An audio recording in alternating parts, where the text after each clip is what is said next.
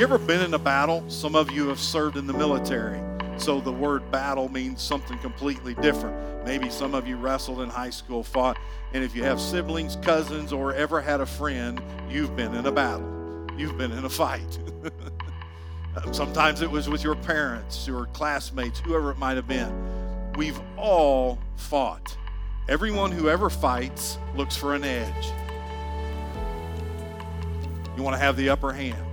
That's the idea, is to win a battle. Has anybody ever gone into a fight looking to lose? I don't think so. I think there's an end game one way or another, whether you're drawn into the fight or you pick the fight or get into it.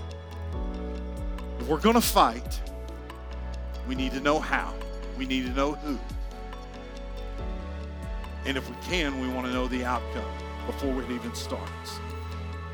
For whatever reason, in the last few weeks, here in this church several times from this pulpit. We spoke about spiritual warfare. And this morning, I want to once again look at spiritual warfare. I didn't come to this subject because I was wanting to or look to come to it, but God brought me to this, and there was nothing else to bring you this morning. And what I'm going to share with you is what God has laid on my heart. If you would turn with me to Ephesians, the sixth chapter. I'm going to read a very familiar uh, uh, scripture, uh, verses 10 through 20. If you would stand with me all over the house, I actually have several scriptures that I want to share with us this morning that really kind of outline uh, what spiritual warfare looks like if we're going to be in the battle, what it looks like, what it takes, and what's expected of us. Ephesians 6, verse 10 says, Finally, be strong in the Lord and in the strength of his might. Put on the whole armor of God that you may be able to stand against the schemes of the devil. For we do not wrestle against flesh and blood, but against the rulers, against the authorities, against the cosmic powers over this present darkness, against the spiritual forces of the evil in the heavenly places. Therefore, take up the whole armor of God that you may be able to withstand in the evil day, and having done all, stand firm. Stand therefore, having fastened on the belt of truth, and having put on the breastplate of righteousness, and as the shoes of your feet, having put on the readiness given by the gospel of peace. In all circumstances, take up the shield of faith, with which you can extinguish all the flaming darts of the evil one and take the helmet of salvation and the sword of the Spirit, which is the Word of God, praying at all times in the Spirit with all prayer and supplication. To that end, keep alert with all perseverance, making supplication for all the saints, and also for me. This is Paul talking. That words may be given to me in opening my mouth boldly to proclaim the mystery of the gospel, for which I am an ambassador in chains, that I may declare boldly as I ought to speak. Let's pray. But Heavenly Father, we thank you for the opportunity once again to be in your house. We don't know how often we'll be able to do it. But God, we thank you for this time and this opportunity. And Lord, we pray that it would not be wasted. But God, that you would open the hearts, minds, and souls, the ears of those that hear. God, you would speak through your vessel. God, your word would be shared. Jesus would be glorified. We would seem high and lifted up and holy.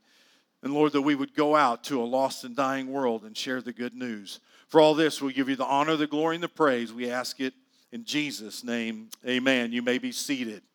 I want to immediately go back to verse 12. Verse 12 says, for we do not wrestle against flesh and blood, but against the rulers and against the authorities, against the cosmic powers over this present darkness, against the spiritual forces of evil in the heavenly places. How many of us know that there is a spiritual battle going on around us at all times? We're a part of it, but we can't see it most often. Very seldom will we ever see a piece of it. Just about three weeks ago now, at my place of work, there was chaos going on.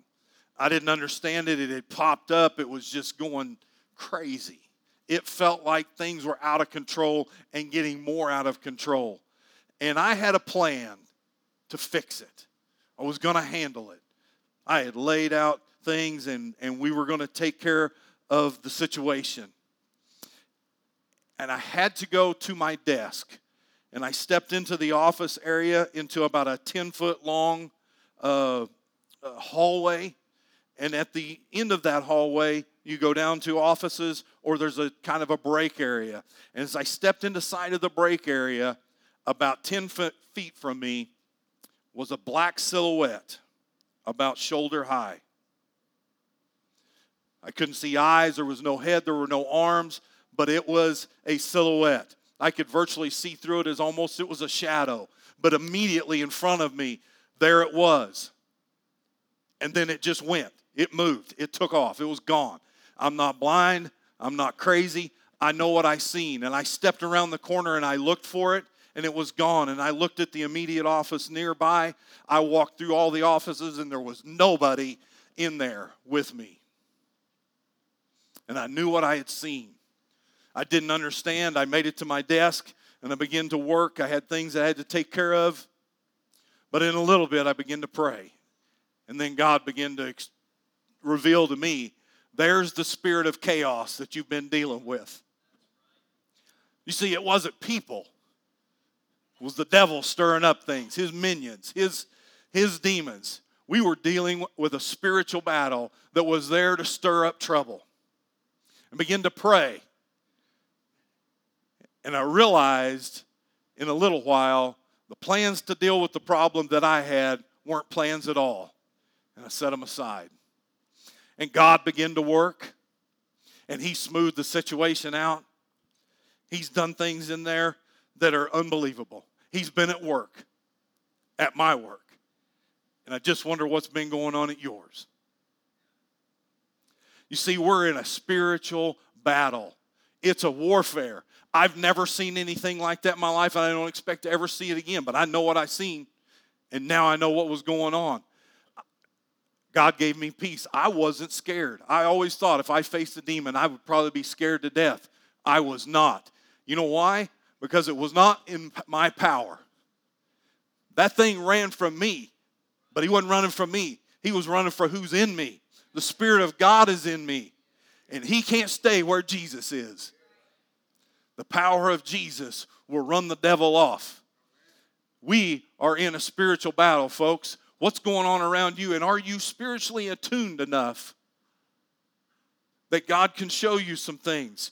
We're in a battle. You know what? If we're going to fight a spiritual battle, we're going to have to acknowledge the enemy. We're going to have to acknowledge that we do have an enemy, and we're going to have to know who he is. Satan is real. If Satan wasn't real, why would God have sent his son to fight a battle that didn't exist? Think about that a little bit. Let it soak in. Jesus came to save that which was lost, to create a bridge where sin had broken down, where the devil had been fighting. If there wasn't something to fight, why would Jesus have come? We wouldn't have needed a Savior. So we know that we're fighting one. In fact, it says in the Bible, if you go to First John uh, verse or chapter 3 and verse 8, the second half of that verse says, the reason the Son of God appeared was to destroy the works of the devil. That's why Jesus came, to save you and I. And that's something right there in the Bible. I can tell you, I've read that a hundred times, maybe a thousand times. And until I really began to study and I found that statement. Praise the Lord. he came to destroy the works of the devil. Which side are we on this morning? Why is Satan here? Why is that happening? And once again, the answers are in the Bible. And I found them in Revelations 12, verses 7 through 12. There was a battle. The battle we're in now is a continuation, but that battle's over. There was a battle fought in heaven. Can you imagine how God deals with chaos in heaven? I'll tell you. Let me read it to you. Now, war arose in heaven. Can you imagine? We think of heaven. How could there be war in heaven? but there was. Lucifer decided that he was going to be God. He was going to take him on. It says, Now war arose in heaven, Michael and his angels fighting against the dragon, and the dragon and his angels fought back. But he was defeated, and there was no longer any place for them in heaven. And the great dragon was thrown down, that ancient serpent who is called the devil and Satan, the deceiver of the whole world. He was thrown down to the earth, and his angels were thrown down with him. And I heard a loud voice in heaven saying, Man, can you imagine when God gets loud in heaven? That's what happened right here. Imagine that voice getting loud. He said, Now the salvation and the power and the kingdom of our God and the authority of his Christ have come to the accuser of our brothers, has been thrown down, who accuses them day and night before our God. Let me just tell you that nothing's changed. The devil's still accusing God, he's still accusing Jesus, and he's accusing you. And you need to know that when that spirit of accusation against God's people rises up in you, that means you don't like what the preacher preached, or the way he dressed, or the fact that he walked by and didn't shake your hand, or you don't like what's going on in the church. But when you start that accusing, guess where that comes from? One, that spirit of accusation, one against another, wherever it's at. And he's still accusing today, and he's still stirring that up today. Excuse me. verse 11, it says, And they have conquered him by the blood of the Lamb and by the word of their testimony, for they loved not their lives even unto death. He's talking about uh, martyrs. Therefore, uh, rejoice, O heavens, and you who dwell in them. But woe to you, O earth and sea, for the devil has come down to you in great wrath, because he knows that his time is short. Jesus seen him thrown down. I'm actually going to address that in a little bit. But the devil didn't want to come to earth. He was sent here and he showed up with wrath. And you ever ask the question or have the question asked of you, why do bad things happen to good people? Right there's the answer. The devil was cast out of heaven. He hates God. He hates anything to do with God. And he's here to steal, kill, and destroy anything. Think about that. That's why there's disease. That's why there's death. That's why there's suffering. Why? Because the devil and his angels were kicked out of heaven. They were defeated there and cast onto the earth. They're here to stir up chaos any way, shape, or form they can. They don't care. I heard just since the pandemic, it, I started to hear it often, and, and you've probably heard it too. Maybe we've even said it without thinking. I'll just be glad when things get back to normal. I got news for you.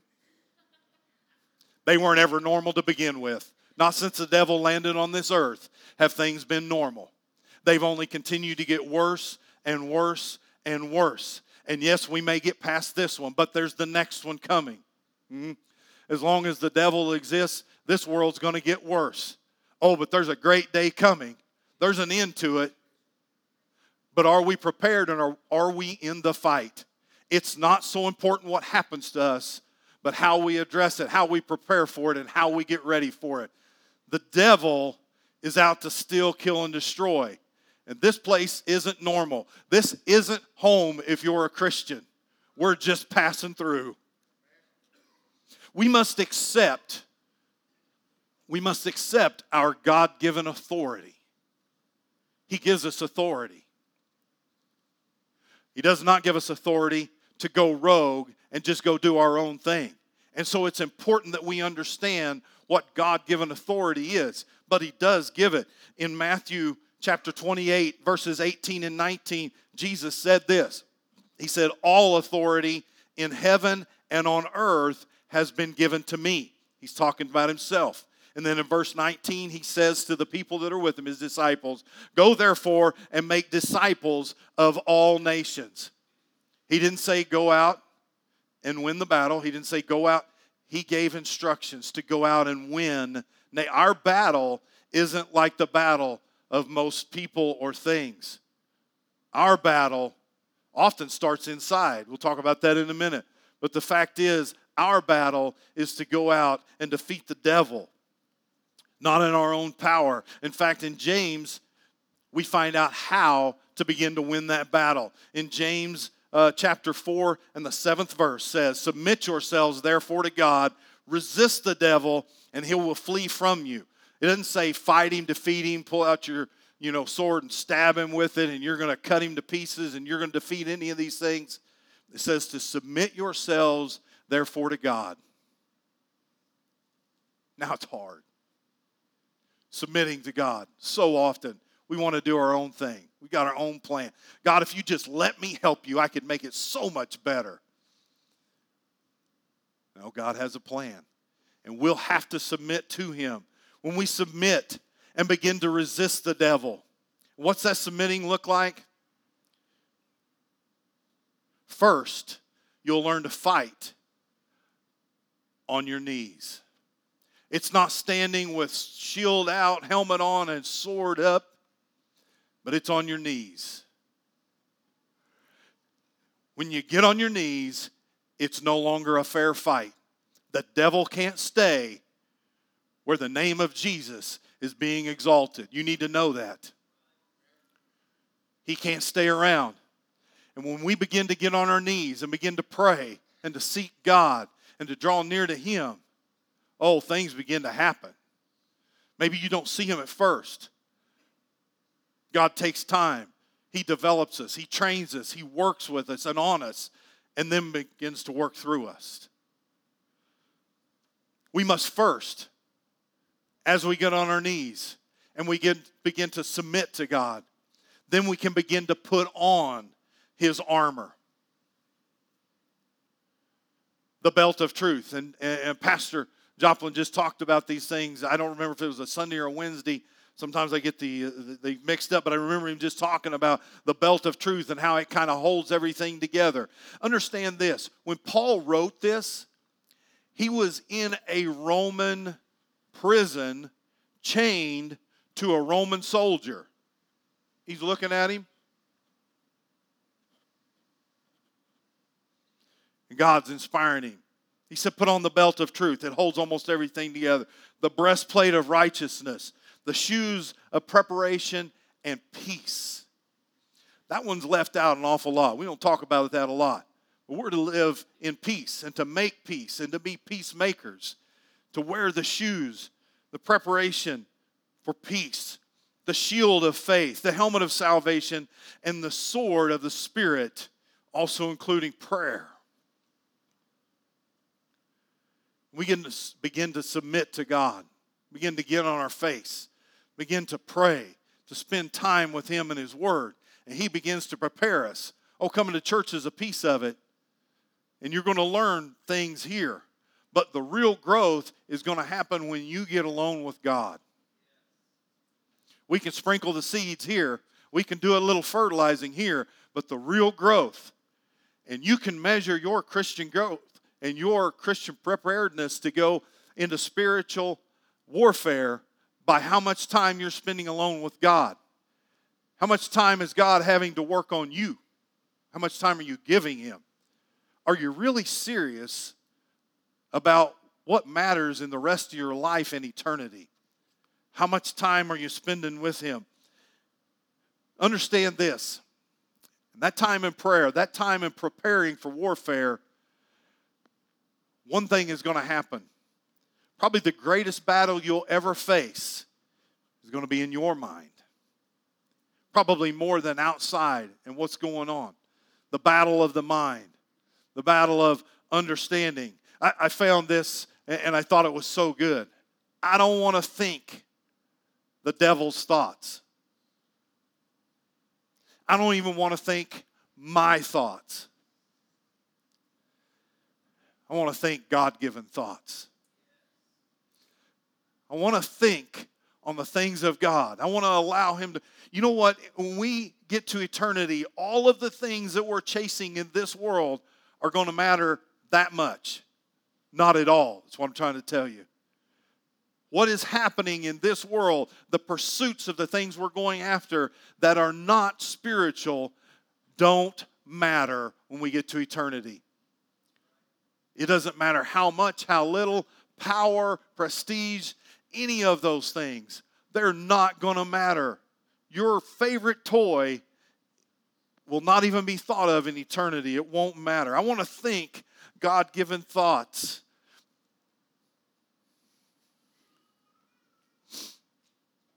In 1 Peter 5, verses 6 through 11, he tells us, Humble yourselves, therefore, under the mighty hand of God, so that at the proper time he may exalt you. We spend time, we learn to put on the armor of God. It's not just, oh, let's just go put it on and go. But we've spent time, God's trained us, God's worked with us, God's I just see Paul sitting back here I think he's a school teacher. You know, we don't just send kids out into the world until we educate them, right? And they spend time in class and preparing and working. That's what God's trying to get us to. Once we've done that and we've learned to put on and use the armor of God, now Peter says, Humble yourselves, therefore, under the mighty hand of God, so that at the proper time he may exalt you, casting all your anxieties on Him, no longer afraid. Anxieties because He cares for you. That's why.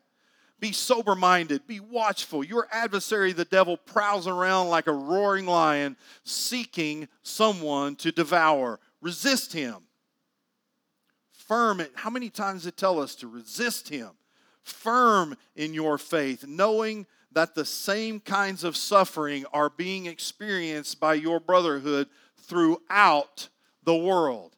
That's around the globe. Think about that. On your worst day, there's other people going through the same things or worse around the world. The gospel has spread around the world, and all of us are dealing with spiritual warfare. And after you have suffered a little while, the God of all grace, who has called you to his eternal glory in Christ, will himself restore, confirm, strengthen, and establish you. To him be the dominion forever and ever. Amen. We're talking about the one who is in control. And he says, Yes, you're going to suffer. Yes, you're going to deal with problems in this world why we're in a fallen world. Why do good things or bad things happen to good people? The devil's here. It's never going to be okay until he is final defeat. But Jesus is in control. We understand our weapons. Now we are to use our God given weapons. We are to take every thought captive and we are to live in faith, truth, and praise. I can't tell you how important the praise at the beginning of each service is. I can't tell you how important it is to praise God all day long, early in the morning, late at night. Whether it's through song, whether it's through reading, through prayer, telling others, but worshiping praise is never out of order, period. And it is a huge part of our Christian life and our Christian battle. We live in faith and truth and praise. When these things are in order and happening, we will begin to see God use us. And He'll use us in ways we've never imagined. Me standing here is proof of that. Let me tell you this the devils tremble when they see the weakest Christian on their knees. When the weakest Christian is on their knees crying out to God, the devil knows he's defeated. It's not a fair fight from there forward. He can't win. How much time have you spent on your knees? You want to let the devil know he's lost? Begin to spend time with God. It's not just go out and try to live it, it's get to know God, get in His Word, He will prepare you to fight battles you've never seen, you've never imagined, and at this point, maybe you're not prepared for. He'll begin to give us power, He'll begin to use us. Think about walking this earth 2,000 years ago and walking it with Christ. Disciples, there weren't just the 12, but there were many that followed him. And at a certain point in time, their schooling, their work had come to a point where it was time for a test. And Jesus sent the 72 out for a test. Told them how to go, where to go, what to do, and how to handle things. And they came back to Jesus in amazement. They had been following him, and now he sent them to do the work, to be in the spiritual battle. And here's what happened. We find it in Luke 10, verses 17 through 21. It says, The 72 returned with joy, saying, Lord, you, you, know how a little kid will come running in. I got grandbabies, man. They get so excited. They just come running. I can just see. I don't know if that's how they came or not, but they said they came with joy running, you know. And when my grandbabies say, Papa, oh man, you just see a fat boy melt. I mean, it's just uh, whatever they want, you know. Yeah, you want my pop, you want whatever. Jesus had sent the 72 out, and here they're returning with joy, saying, Lord, even the demons are subject to us in your name. Key at the end of that in your name. The demons cannot stay where the name of Jesus is being exalted. He went on and, uh, and he said to them, I saw Satan fall like lightning from heaven. You remember that battle in heaven when Satan was kicked out? Jesus watched him fall from heaven. Behold, now here Jesus tells him, Behold, I have given you authority to tread on serpents and scorpions and over all the power of the enemy, and nothing shall hurt you. God's handed him authority. But then he tells them, Nevertheless, do not rejoice in this that the spirits are subject to you, but rejoice that your names are written in heaven. You see, they didn't do it in their own power. Oh, Jesus gave them the authority, but it was His authority through them. The only thing they had to rejoice in is the fact that they had surrendered their lives to Jesus and their name is written in heaven. That's our confidence. Now we can allow the Lord to work in our lives, to have His will in our way in our lives. He goes on in verse 21 and says, In that same hour, is talking about Jesus, rejoiced in the Holy Spirit and said, I thank you, Father, Lord of heaven and earth, that you have hidden these things from the wise and understanding and revealed them to the little children. Yes, Father, for such was your gracious will. Man, that lets me in. I ain't got to be the smartest guy in the room. I don't think I ever have been, never will be. But I can be the little child, and God can use me if I'll submit myself to Him. My strength, my power, and what will happen going forward is not my own. I simply can become a conduit that God can work through, and He'll take us and He'll begin to take you. You want to win at spiritual warfare? I just gave you the formula. Get on your face. Begin to cry out to God. Get real with Him. Get sincere. Give Him your will, your ways, your wants, your desires. He'll give you anew, afresh. And He'll take you and He'll do things with you, to you, through you that you've never dreamed.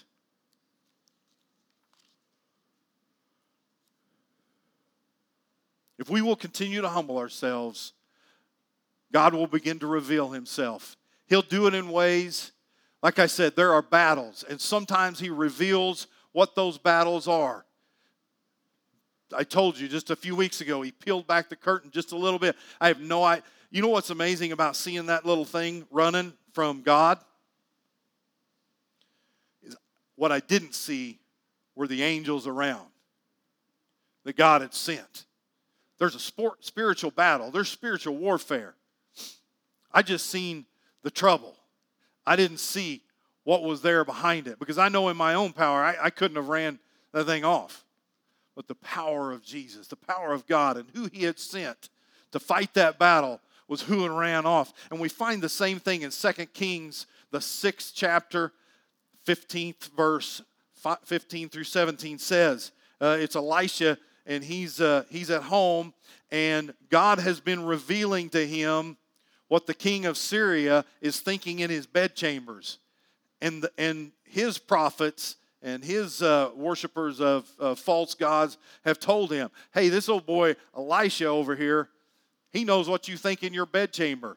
And that's right, because God knows all, and he revealed it to Elisha.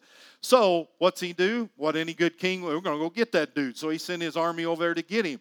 And suddenly, when the servant of the man of God rose early in the morning and went out, behold, an army with horses and chariots was all around the city. And the servant said, Alas, my master, what shall we do? In other words, now we're defeated.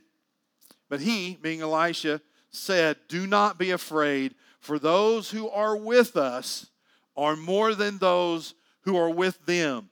Then Elisha prayed and said, O Lord, please open his eyes that he may see. So the Lord opened the eyes of the young man, and he saw. And behold, the mountains, this is essentially behind them, was full of horses and chariots of fire all around. The surrounders had been surrounded. And that's how it is in our lives. If God would open our eyes, there's more with us than be with them. You know, a funny thing about that story, though. Elisha said, Drop fire on them, God, and kill them. No, that's not what he said at all. He's, I think God would have done that had Elisha asked for it. Instead, he asked God to strike them blind. And God struck them blind. Those men were there to get him, they were going to kill him. And what the man of God do? He said, God, would you strike them blind? And God struck them blind. Elisha went out to him and said, Hey, guys, y'all are in the wrong town. Your map was wrong. You're in the wrong place. Come with me. And they followed him into the city where the king was. And once they got into the, sea, into the city where the king was, then he asked God to open their eyes. They were in a city surrounded. There wasn't even a surrender. They couldn't go anywhere. They couldn't do anything. Couldn't fight. They were surrounded now by the king of Israel and his people. And the king of Israel is all excited. He's like, hey, you want me to slaughter them? Elisha's like, uh, no. When you have a captive, you don't slaughter them, you feed them. And they had a feast. And when they got done with the feast, they sent the army home, never to come back again. Go read your Bible. That's how God handles things. Nobody could have seen that work out. And I wonder what's going on in your life. What kind of chaos is stirred up in your life? What God is trying to do. But you'll have to get close enough to Him that He can put the whole armor on you. Yes, you can put it on, but that He can put it on you and train you in it, prepare you for it. Folks, there is a spiritual war going on. Chris, would you and the team come? Because Jesus has a job for us to do. He gave us that job just before he left. It's my favorite ending to the Gospels. It's in Mark chapter 16, verse 15 says through 18 says, and he said to them, This is Jesus talking, go into all the world and proclaim the gospel to the whole creation. Whoever believes and is baptized will be saved, but whoever does not believe will be condemned. And these signs will accompany those who believe. In my name, they will cast out demons, they will speak in new tongues, and they will pick up servants with their hands. And if they drink any deadly poison, it will not hurt them. They will lay their hands on the sick and they will recover. That sounds to me like people that are in a spiritual battle